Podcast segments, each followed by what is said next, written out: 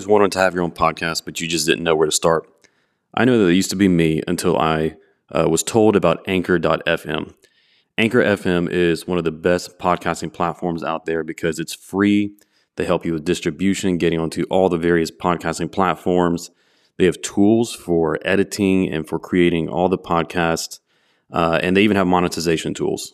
It's a really, really great app and website. I highly recommend it.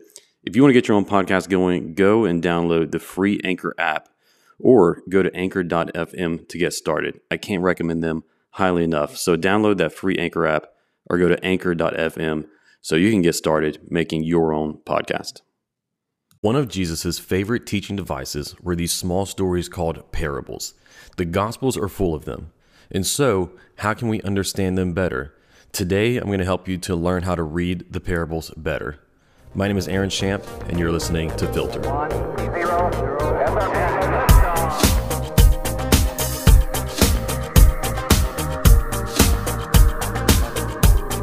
Hey guys, welcome to another episode of Filter. So happy that you joined us. This is the show where we recognize that the world is a confusing place to live in.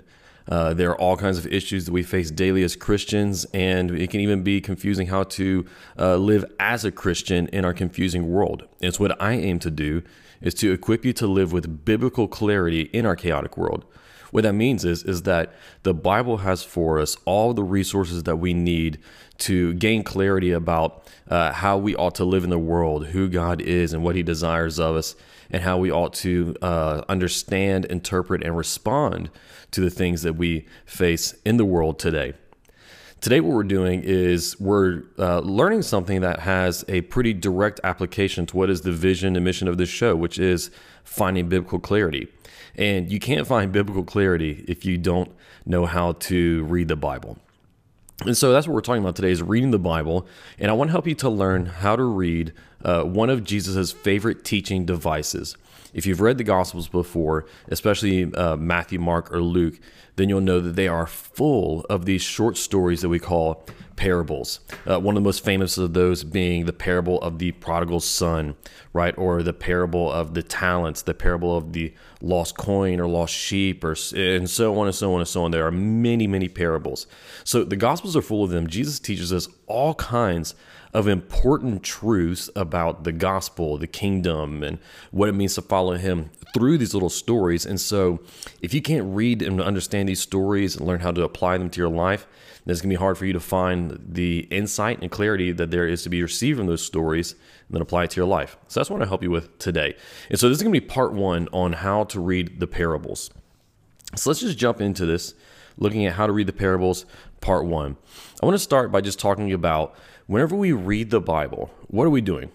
What are we doing whenever we read the Bible? In other words, are there some appropriate steps to reading the Bible? Can you read the Bible and apply it in a wrong way eh, or in a right way? Now, in short, the answer to those questions is a yes. uh, there, there are correct and incorrect ways for us to approach Scripture and read it and apply it to our lives. Uh, and so, you know, really often I know that maybe you've been in a Bible study like this before where you're in a small group, you read a passage, and the leader of the group or somebody says, Now, what does this mean to you? And then everyone just kind of gives their opinion of what it means or what they heard their aunt or, or, or grandfather, or grandmother tell them before. Um, but you know in these in these kind of devotional readings we're not doing the appropriate steps which is to first figure out what is the bible saying to us and then how do we apply it to our lives? Not just what does it mean to me right? What is my uh, what is my opinion of this passage just coming right into it with no understanding of the context of the passage the intent of the author uh, and so on? And so in other words whenever we come to scripture we need to be practicing interpretation and application. We need to be that's the basic two steps. And these two steps can be more simple or more complex um, and in even these two steps, we need to follow some rules to get it right. But basically, what we're doing is we are interpreting the Bible and then applying it. Here's what I mean by that. So, interpretation is carefully studying the Bible to discover its intended meaning to the original audience. In academic circles, or you know, what, what scholars call this is exegesis. And exegesis, all that is, is the scholarly term for interpretation. And so that's interpretation is where we come to scripture, whatever passage it might be from the Old or New Testament, from any one of those books, and we ask the question of what did the author of this passage, right? So the Holy Spirit speaking through Paul, the Holy Spirit writing through David in the Psalms, the Holy Spirit speaking through uh, through Moses in the Pentateuch, whatever it is, we come to and say, uh, what did the original author intend to convey or communicate in this passage here? What was he trying to get his his original audience, listeners or readers to understand and know? What were the things in their world that would have you know filled in some of the blind spots that we have to understanding this passage, uh, so that we can get it right? Okay, and then once we identify what the author intended, right, which would be what is God's intention in inspiring the author to write it, then we have practiced a proper interpretation. So, along with that, we do application. And so, application is taking the intended message from that exegesis for the original audience and then translating it into uh, our lives today or into today's audience. Once again, the academic term for this one is hermeneutics, but often, whenever we talk about this whole process, we call it hermeneutics. Hermeneutics is the challenge of interpreting the message of Scripture and applying it to our lives today. So, if we're being really nitpicky, there's those two parts exegesis and hermeneutics. Most of the time, we just talk about hermeneutics to describe the whole process, okay, which is interpretation, was the original meaning, and then application.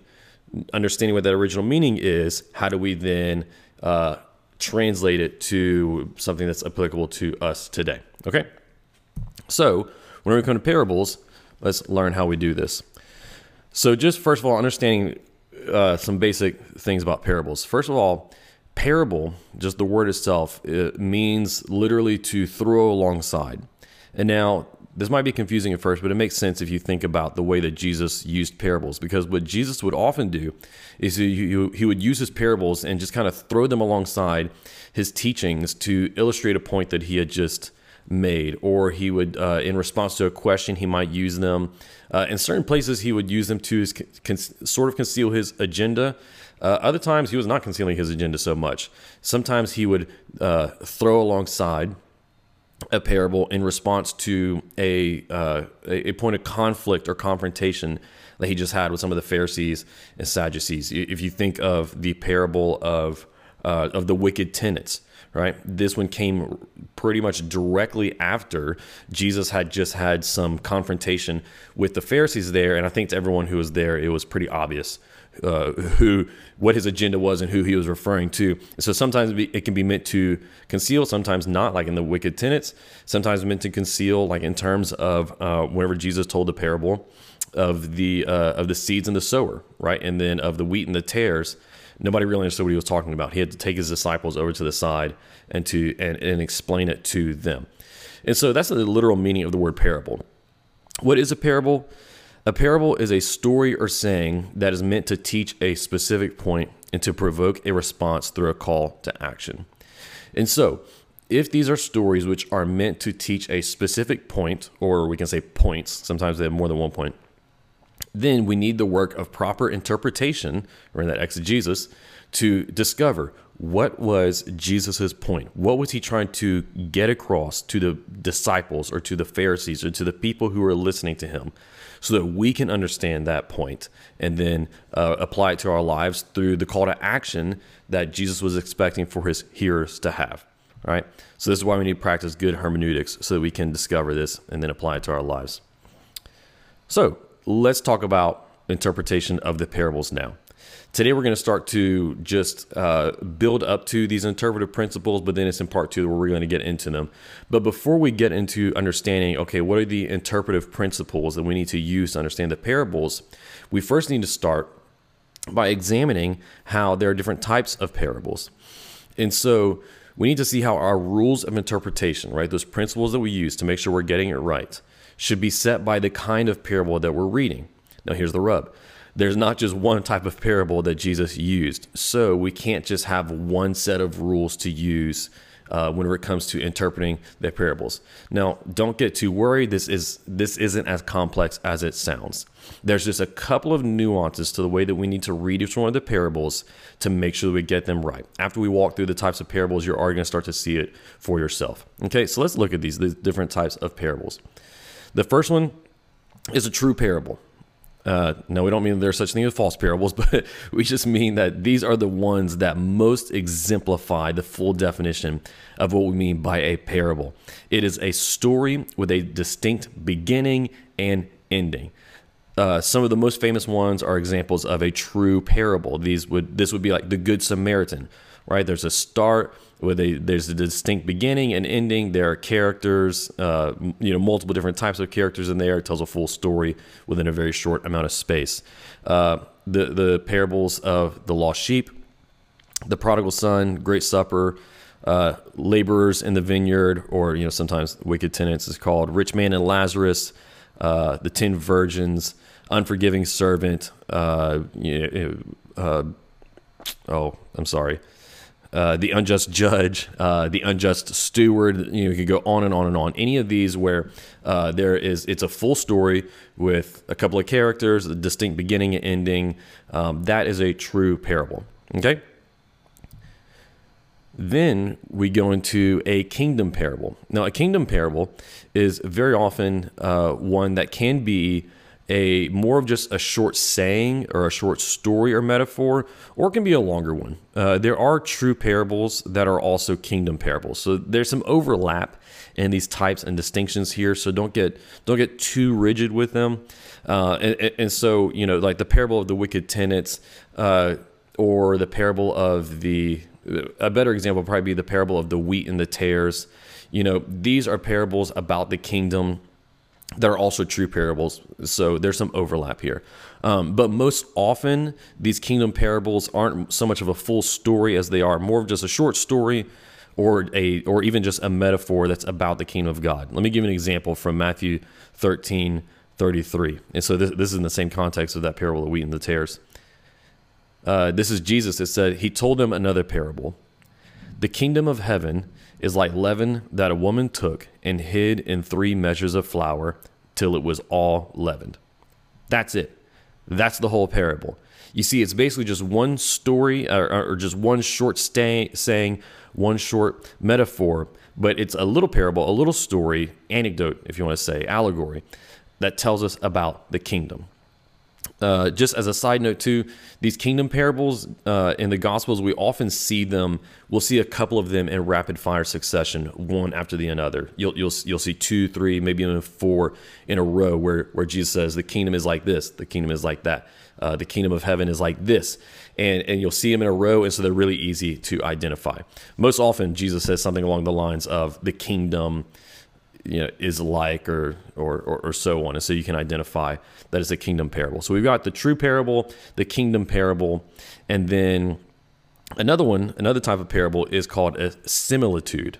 A similitude. These are things which are less of a story uh, and more of an illustration that's just taken from everyday life like I said before, there's some overlaps in these types. And so, with the example of the kingdom parable that I gave you before from Matthew 13 33, we could maybe also see that one as a similitude, right? Because it's talking about uh, something that would have been a, a, a, tangible, concrete experience that many of them would have had with every day, which was the process of a woman making bread, right? Leavening uh, flour.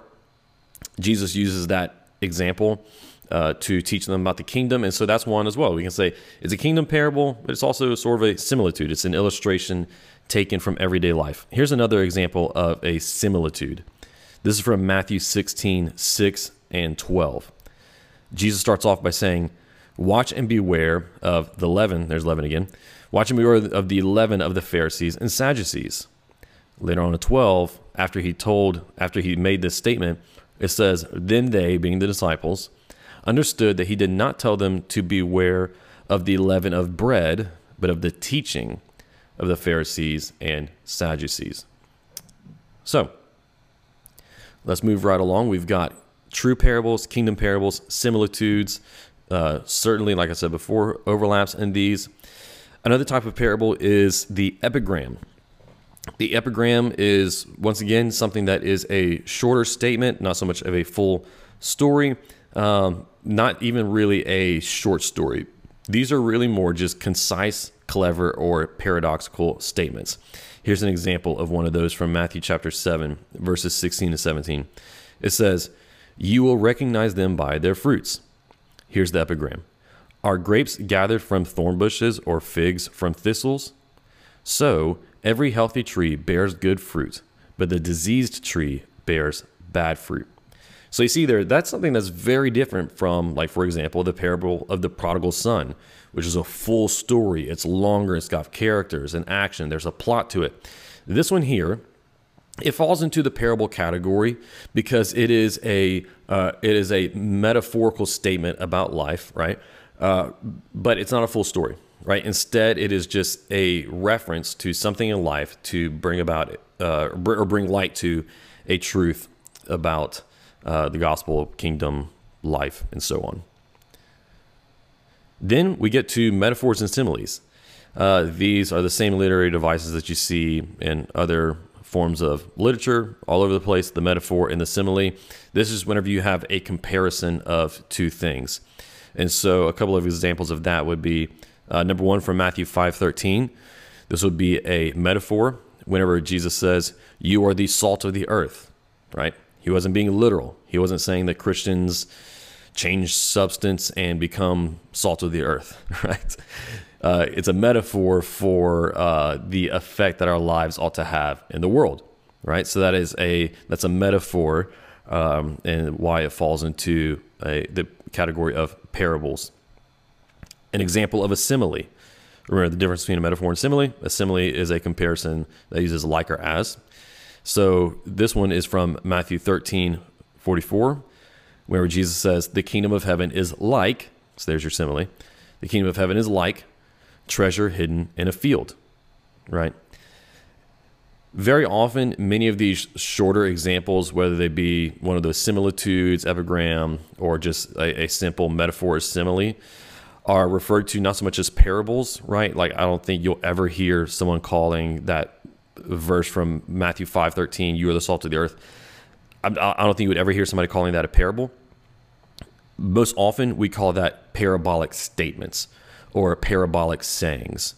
Okay, so you can see here, as we've gone through the various different type of parables, that there are quite a variety. Jesus did not just have, you know, one stock story or even one stock type of illustration that he went to again and again. I'm sure you guys have had uh, teachers or, or, or preachers or people that you've sat underneath before who have that one type of illustration or you know maybe it's a, a, they always go to a joke or it's the same type of joke or the same type of story the same reference from this uh, from this one you know book or movie whatever else it might be.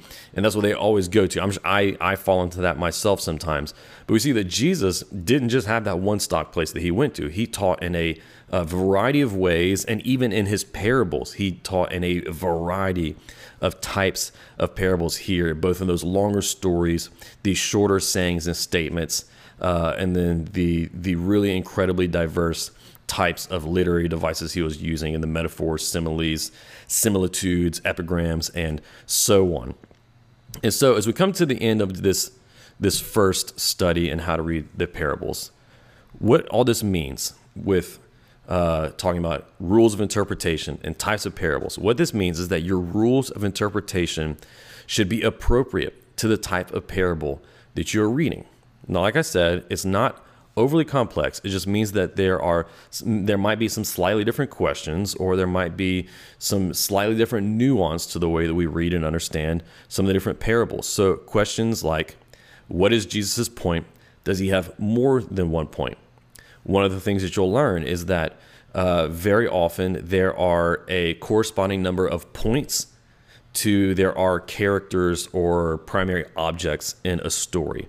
Okay, so in the uh, in, in many of Jesus's you know true parables, there where they're a full story, very often you can make a point for each one of the main characters in that story. This is the way the scholars interpret the parables very, very often that uh, the characters in the story uh, correspond with uh, w- with Jesus or his disciples or people who are listening to him, and there is a main point for each one of them. Okay, and so that's why we need to think. Okay, is it, is this a larger story with multiple characters? So I need to s- discover what is the main point for each one of them, or is this just a, a shorter saying? So there's going to be one point, and so on.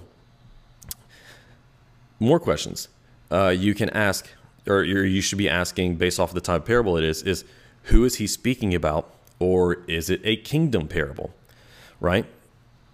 Um, because if it's not a kingdom parable, then you're going to look at the context around which he he was teaching that parable, and and consider okay, so who is he speaking to here?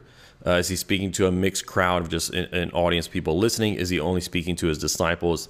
Is he, like I referred to before, just coming out of a confrontation with the Pharisees? Because who he's speaking to is most likely going to correspond with uh, who he's talking about in the parable. Or on the other hand, if it's a kingdom parable, then it's not so much a, a direct uh, cor- correlation or correspondence between his audience and the parable because it's just talking about the kingdom. Uh, another question is why did he tell this parable? And so we read the context and we look at the type of parable that he is, that it is to try to figure out what was Jesus's intent. What was he trying to get across? What did he want them to understand? And so what does he want us to understand? Remember, this is interpretation, so we can apply it correctly. Once again, another question related to interpretation is what did that mean to his original audience? So, you can see that whenever it comes to reading and understanding the parables, applying them to our lives to gain all of the rich insights and the clarity that comes from them, uh, it's not quite as simple as just reading them and then saying, What does it mean to me? Sometimes we read them and we have no idea what it means to me because we have no idea what it means. But whenever we start to uh, gain some of these really simple rules, whenever we start to gain uh, some of these principles and then bring that knowledge with us into reading the parables, when it becomes a lot simpler and we get a lot closer to the truth. And whenever we get a lot closer to the truth, we get a lot closer to Jesus' heart and to his intention for how he wants us to live. Just based off part one, I hope that you got some helpful insights today that have brought some clarity to you and how to read the Gospels and how to understand Jesus' teaching for our life. Stick around for part two, where we're going to get a lot deeper into the nuances and interpretation principles for the various parables. While you're here, please remember to go and, uh, and, and like this video if you're watching on YouTube. Leave us a rating and review if you're listening to this on uh, Apple Podcasts, Spotify, wherever you might be listening, and subscribe to the show so that you will automatically get all future episodes in your inbox, including How to Read the Parables Part Two. I can't wait to bring that episode to you. Uh, and so until then, I'll see you next time.